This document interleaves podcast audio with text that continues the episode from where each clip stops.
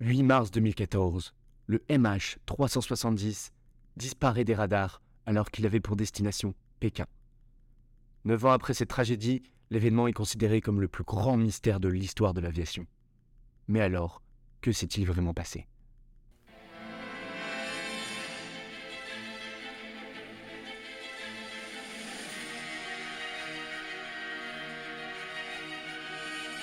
Salut à tous et bienvenue dans l'épopée, votre nouvelle émission qui vous raconte l'histoire remplie de savoir.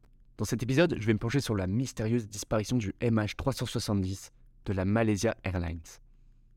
Donc au programme, je vais vous rappeler ce qui s'est passé avec cet avion en vous expliquant les faits et en exposant les informations qui ont été analysées et vérifiées par des centaines de spécialistes. Et par la suite, je vais vous détailler toutes les différentes hypothèses qui ont été faites à la suite de la disparition de ce Boeing. Et pour finir, je vais vous donner mon avis et faire une petite conclusion. Après avoir passé des heures, voire des jours à faire des recherches et à décrypter chaque information, je tiens à vous préciser que chacun peut avoir son avis face à cette disparition. En effet, cette dernière a suscité de nombreuses hypothèses, comme des complots, des détournements et même des destructions d'avions en plein vol. Je vais donc vous rappeler les faits et ensuite détailler chaque hypothèse. Mais alors pourquoi revenir sur cet événement neuf ans après cette disparition? Pour mieux comprendre, Netflix a publié une série documentaire sur ce vol mystérieux. Et cette dernière a été très critiquée, car Netflix a décidé d'exclure toutes les analyses des faits pour se concentrer sur des scénarios qui semblent irréalisables, mettant ainsi à mal le travail de milliers de personnes, dont certains spécialistes. Pour commencer, le vol de la compagnie Malaysia Airlines 370 est un vol international qui reliait Kuala Lumpur en Malaisie et Pékin en Chine. Avec 227 passagers et 12 membres d'équipage à son bord, l'avion disparaît le 8 mars 2014 après un début de vol qui semblait tout à fait normal. Après 38 minutes de vol, l'avion quitte l'espace aérien malaisien avant de rentrer dans celui du Vietnam. Donc en fait, lors des changements d'espace aérien comme celui-ci, les tours de contrôle prennent contact avec les pilotes pour s'assurer que tout se passe bien. C'est à ce moment précis que le dernier message de l'avion est envoyé peut d'ailleurs entendre le commandant de bord Zaheri répondre Good night, Malaysia Airlines 370. À partir de ce moment-là, les pilotes ont alors quelques minutes pour prendre contact avec la tour de contrôle vietnamienne. Mais à 1h21, soit deux minutes après le dernier message envoyé par l'avion, le Boeing MH370 disparaît de tous les radars. Dans le même temps, le transpondeur, qui est l'élément qui permet d'émettre des signaux, est manipulé il est définitivement coupé par la suite. Plusieurs tentatives de contact vont alors avoir lieu et vont rester sans réponse, sauf une, qui est faite par un pilote à proximité.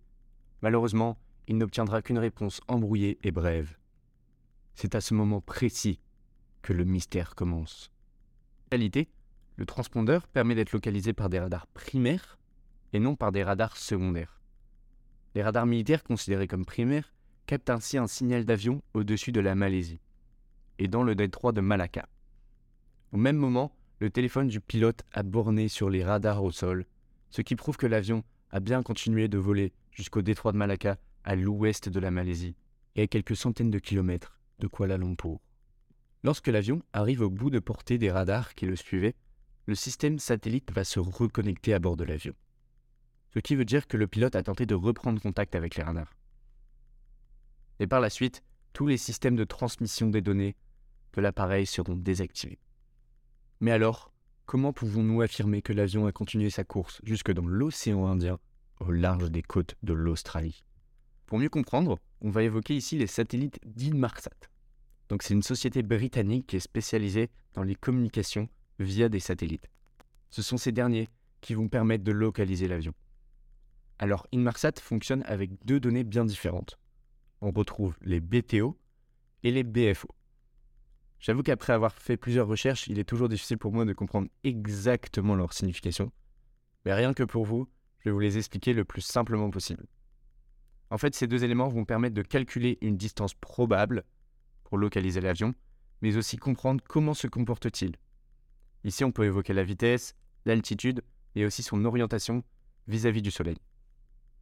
Malgré la coupure des systèmes de communication, l'avion envoie automatiquement des pings au satellite pour prouver sa position. Il faut donc comprendre ici que le pilote n'est pas responsable de l'action de ces données. C'est un système qui est propre à tous les avions. Grâce à ces informations précises, on peut comprendre que l'avion a pris la direction du sud. Et 7 heures après sa disparition, l'avion va émettre son dernier ping. Les enquêteurs vont donc ouvrir une zone de recherche à l'endroit exact de ce dernier ping. Mais alors, pourquoi aucun débris n'a été retrouvé? Il faut comprendre ici que les enquêteurs ont pris comme hypothèse que l'avion n'était plus contrôlé par un pilote, mais bien par le pilote automatique. Et par manque de carburant, l'avion aurait donc fait une chute très rapide et immédiate dans l'océan Indien. Mais si le pilote était toujours aux commandes, alors il aurait pu dériver dans une autre direction. La zone de recherche pourrait donc, dans ce cas, s'étendre sur plus de 1 million de kilomètres carrés. Les chercheurs commencent à se positionner dans l'océan Indien que 20 jours après la disparition de l'avion. Et il faut également comprendre qu'un débris perdu dans l'océan Indien peut parcourir jusqu'à 700 km par jour. Retrouver les débris est donc mission impossible pour les équipes internationales qui auront tout tenté pour identifier une potentielle épave du MH370. C'est quelques années plus tard que les premiers débris appartenant à l'avion vont refaire surface. En 2015, le premier débris est découvert sur une plage de l'île de la Réunion. Et quelques mois plus tard, des dizaines d'objets sont localisés des plages de la Mozambique, de la Tanzanie, mais également en Afrique du Sud. Alors selon les autorités, plus d'une trentaine d'objets sont récupérés et seulement neuf d'entre eux sont formellement identifiés comme celui du MH370. Mais on reviendra plus tard sur ces débris car la série Netflix en parle. Malgré ces années de recherche, l'histoire du MH370 reste toujours un très grand mystère aujourd'hui. Et de nombreuses hypothèses et complots ont vu le jour. Publication de la série Netflix a relancé le débat sur cette disparition et de nombreux complots ont vu le jour. La série est composée de trois épisodes qui retracent trois hypothèses différentes. Alors avant de commencer, j'ai bien regardé la série et je vous la conseille car elle est vraiment romancée et donc c'est vraiment sympa et émouvant de la regarder. Mais si vous vous attardez vraiment sur l'aspect technique, il est vraiment impératif pour vous de vérifier vos sources. Alors moi j'ai étudié de nombreuses sources et je me suis particulièrement positionné sur les propos de trois spécialistes de l'aviation. Dans la vidéo de Xavier Tillman, on peut écouter les propos de Jean-Luc Marchand, qui fait partie de l'Eurocontrol. Il est également ingénieur dans le domaine des radars, et il publie de nombreux ouvrages. Il participe aux enquêtes publiques lors de la disparition en 2014. Donc lui, c'est vraiment un spécialiste. Ensuite, on retrouve Gilles Diacre, auteur du livre Le mystère du MH370. Il est connu pour être contrôleur aérien dans l'armée de l'air. Donc là, on a vraiment affaire à trois spécialistes qui connaissent vraiment par cœur le sujet du MH. Le premier épisode de la série retrace les émotions des proches des victimes qui découvrent la disparition de l'avion. On peut retrouver toutes les premières réactions des journaux nationaux et internationaux qui évoquent donc tout d'abord un crash dans la mer de Chine.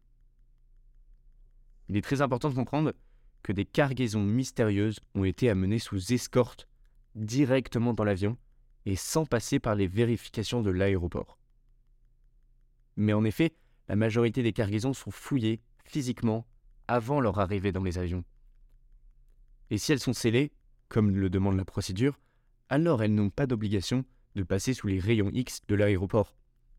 Je peux prendre par exemple euh, les paniers repas qui sont directement fouillés en dehors de l'aéroport et qui sont mis dans les avions directement sans passer par les rayons X.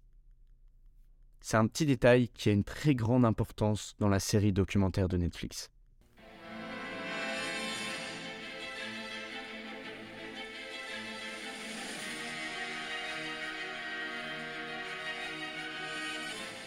Alors je ne vais pas rentrer dans les détails, mais le premier épisode retrace l'hypothèse d'un suicide ou d'un détournement du pilote. Il est alors immédiatement suspecté par tous les médias. En effet, certaines personnes auraient retrouvé un simulateur de vol avec comme trajet l'océan Indien. Alors je dis bien aurait retrouvé, car aucune source officielle ne l'affirme. Dans la série, il est décrit comme un pilote de très haute qualité, il est même comparé comme le plus expérimenté de la Malaysia Airlines. Cette information est véridique, mais selon les autorités, il aurait eu des problèmes sentimentaux et aurait été contre le nouveau gouvernement qui avait été mis en place peu avant le vol. D'un point de vue technique, toutes les modifications du système de communication nécessitent un acte volontaire d'une personne se trouvant à l'intérieur de l'avion. On peut donc évoquer ici le Fly ID, qui est supprimé par une personne très expérimentée. En effet, les pilotes ne sont pas formés pour une telle manipulation. On peut donc comprendre qu'il ne peut pas s'agir d'un problème technique. C'est pour cela que selon les enquêteurs, l'avion aurait continué sa course vers l'océan Indien. Les informations restent à être confirmées, c'est pour cela qu'une autre hypothèse voit le jour. C'est celle de Jeff White, qui évoque la théorie d'un détournement russe. Dans son épisode numéro 2, la série Netflix affirme que trois Russes étaient au sein de l'avion et que leur présence est très suspecte. En effet, Jeff White met en évidence que les Russes ont détourné l'avion vers le nord et non vers le sud. Donc dans le deuxième épisode, Jeff White montre qu'un des Russes était positionné à proximité d'une trappe qui donne accès à la soute électronique. C'est là que se trouve le cerveau électronique de l'avion avec tous les composants qui permettent de voler. Série montre alors que le russe prend le contrôle grâce à un ordinateur branché sur le réseau électronique. Il aurait alors modifié les données Inmarsat et inventé une trajectoire qui partirait vers le sud de l'océan. Le russe aurait réussi à conduire l'avion tout en modifiant toutes les données d'Inmarsat. Et selon les spécialistes que j'ai mentionnés précédemment, il est tout d'abord impossible de se connecter avec un ordinateur au sein de la soute électronique. Il est également inimaginable de modifier toutes les données Inmarsat et de conduire un avion avec un simple ordinateur. Ça serait vraiment sorti d'un film d'action. Donc Inmarsat, qui est une entreprise britannique, a toujours aidé les enquêteurs lors des nombreux crashs d'avions dans le monde. Ils n'ont donc aucun intérêt à mentir sur leurs données. Ensuite, les pilotes ont juste à reprendre le contrôle de l'avion manuellement pour ainsi continuer le trajet. Mais alors, imaginons que ce russe arrive à tout modifier. Comment a-t-il pu se rendre dans cette fameuse soute électronique? Cette dernière se situe au milieu de la première classe, sous la moquette de l'avion. Et pour la majorité des spécialistes, il est impossible de rentrer dans cette trappe sans se faire repérer. Cette hypothèse est donc potentiellement sortie d'un film de fiction car elle est impossible et irréalisable.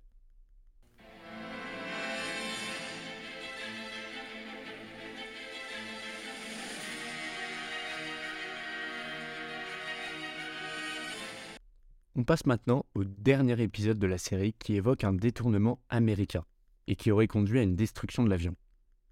Alors selon Florence de Chanzy, autrice du livre intitulé Le vol MH370 n'a pas disparu, évoque cette hypothèse dans la série Netflix. Selon elle, lors de la disparition de l'avion, des Américains seraient venus l'intercepter.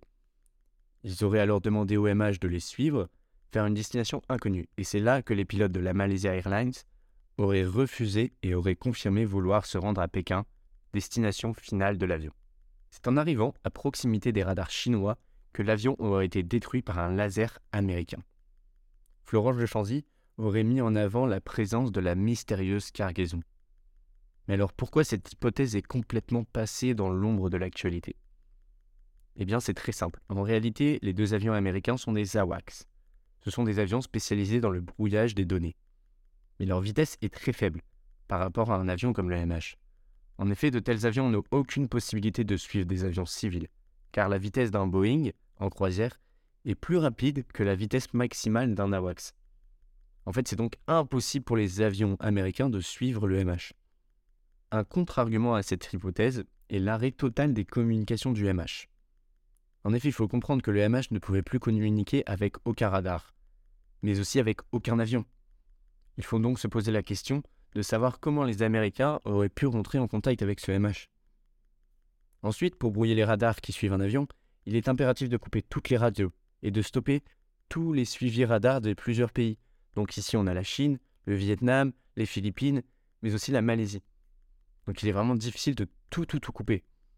Il faut également comprendre qu'il faut couper tous les radars des deux avions américains, qui ne peuvent pas être visibles pour les radars militaires et civils. Donc en fait, il faut vraiment tout, tout modifier, donc les radars, les radios, euh, le BFO, Inmarsat, etc., pour que l'avion ne soit pas visible pour les radars et pour que les avions militaires américains ne soient pas visibles non plus. La série Netflix explique que des essais américains avaient lieu à l'endroit de la disparition de l'avion. Mais il a été prouvé que les États-Unis avaient quitté la mer de Chine méridionale plusieurs jours auparavant. Il est donc très peu probable de voir des avions américains survoler le territoire au moment de la disparition. Une autre preuve évoquée par Florence de Chanzy est le témoignage d'un membre d'une station pétrolière qui est persuadé d'avoir vu une explosion au-dessus de lui le jour de la disparition de l'avion. Cette preuve m'a beaucoup fait cogiter car personne n'a pu retrouver la trace de cet homme. Mais d'après certains calculs, la station se trouvait à plus de 300 nautiques. Alors j'avoue, je ne m'y connais absolument pas dans les données maritimes, etc. Mais d'après mes recherches, c'est comme si la station se trouvait à Paris et que l'explosion avait lieu à Bordeaux. C'est donc une idée très peu probable et donc rejetée par la plupart des spécialistes. Mais alors, imaginons que l'explosion ait lieu. Où sont tous les débris de l'avion qui auraient été dispersés sur plusieurs milliers de kilomètres carrés? Eh bien, nous avons peut-être notre réponse pour ces fameux débris qui ont fait la une de l'actualité quelques années plus tard.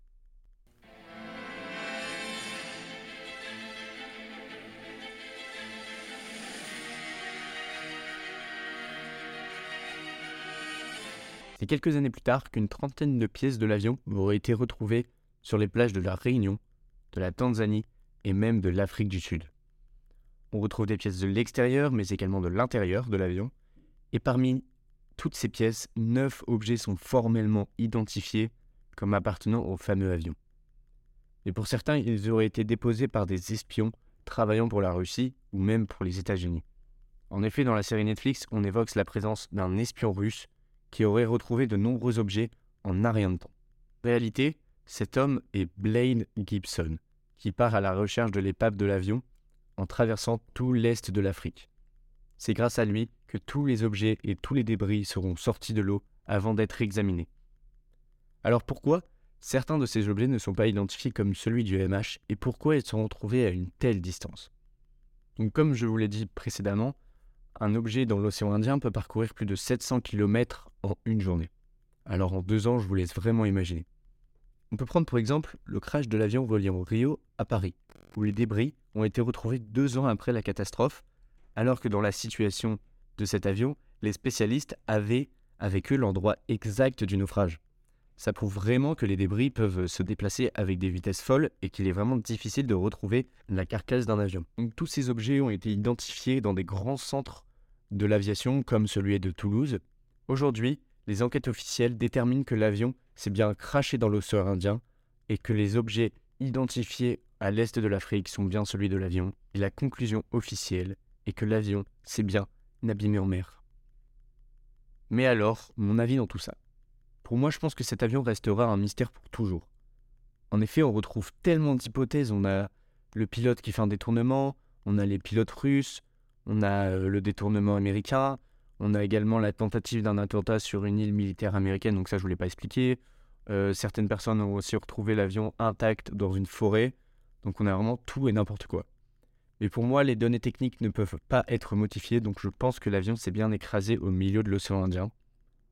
Avoir retrouvé des objets à l'est de l'Afrique m'a beaucoup surpris, mais en analysant tous les courants marins, j'ai compris que le canal entre la Tanzanie et Madagascar est un véritable cimetière pour tous les débris flottants. Après, je vous avoue que je reste quand même très perplexe, car des espions auraient tout simplement pu poster des objets similaires au MH dans la zone. Ensuite, on peut quand même penser que dans, le monde d'aujourd'hui, on ne connaît pas du tout ce qui se passe, les secrets d'État, etc., entre tous les pays comme la France, les États-Unis, l'Angleterre, du coup, avec euh, les données de Marsat, aurait tellement pu euh, changer les choses. On peut aussi penser à la Russie.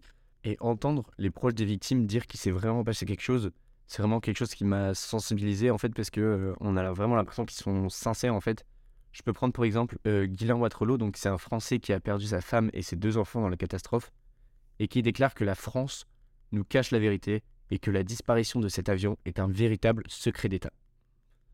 Pour moi, la présence d'une cargaison mystérieuse qui n'a même pas forcément été fouillée m'a beaucoup fait cogiter et donc je pense qu'on ne saura jamais ce qu'elle contenait et ce qui s'est vraiment passé. Au final, pour moi, les données techniques nous disent vraiment la vérité, et je pense donc que l'avion s'est crash au fond de l'océan Indien. Après, je reste quand même vraiment à l'écoute de toutes les nouvelles informations, de tous les nouveaux complots, entre guillemets. Mais pour moi, et pour conclure, le vol du MH370 est et restera un des mystères les plus intrigants de l'aviation. Malgré les efforts mis en place pour le retrouver, sa disparition reste pour certains inexpliquée elle restera un événement tragique qui continuera à susciter des questions et des spéculations pour les années à venir. Voilà, j'espère que cet épisode de l'épopée vous a plu. On se retrouve prochainement pour un prochain épisode.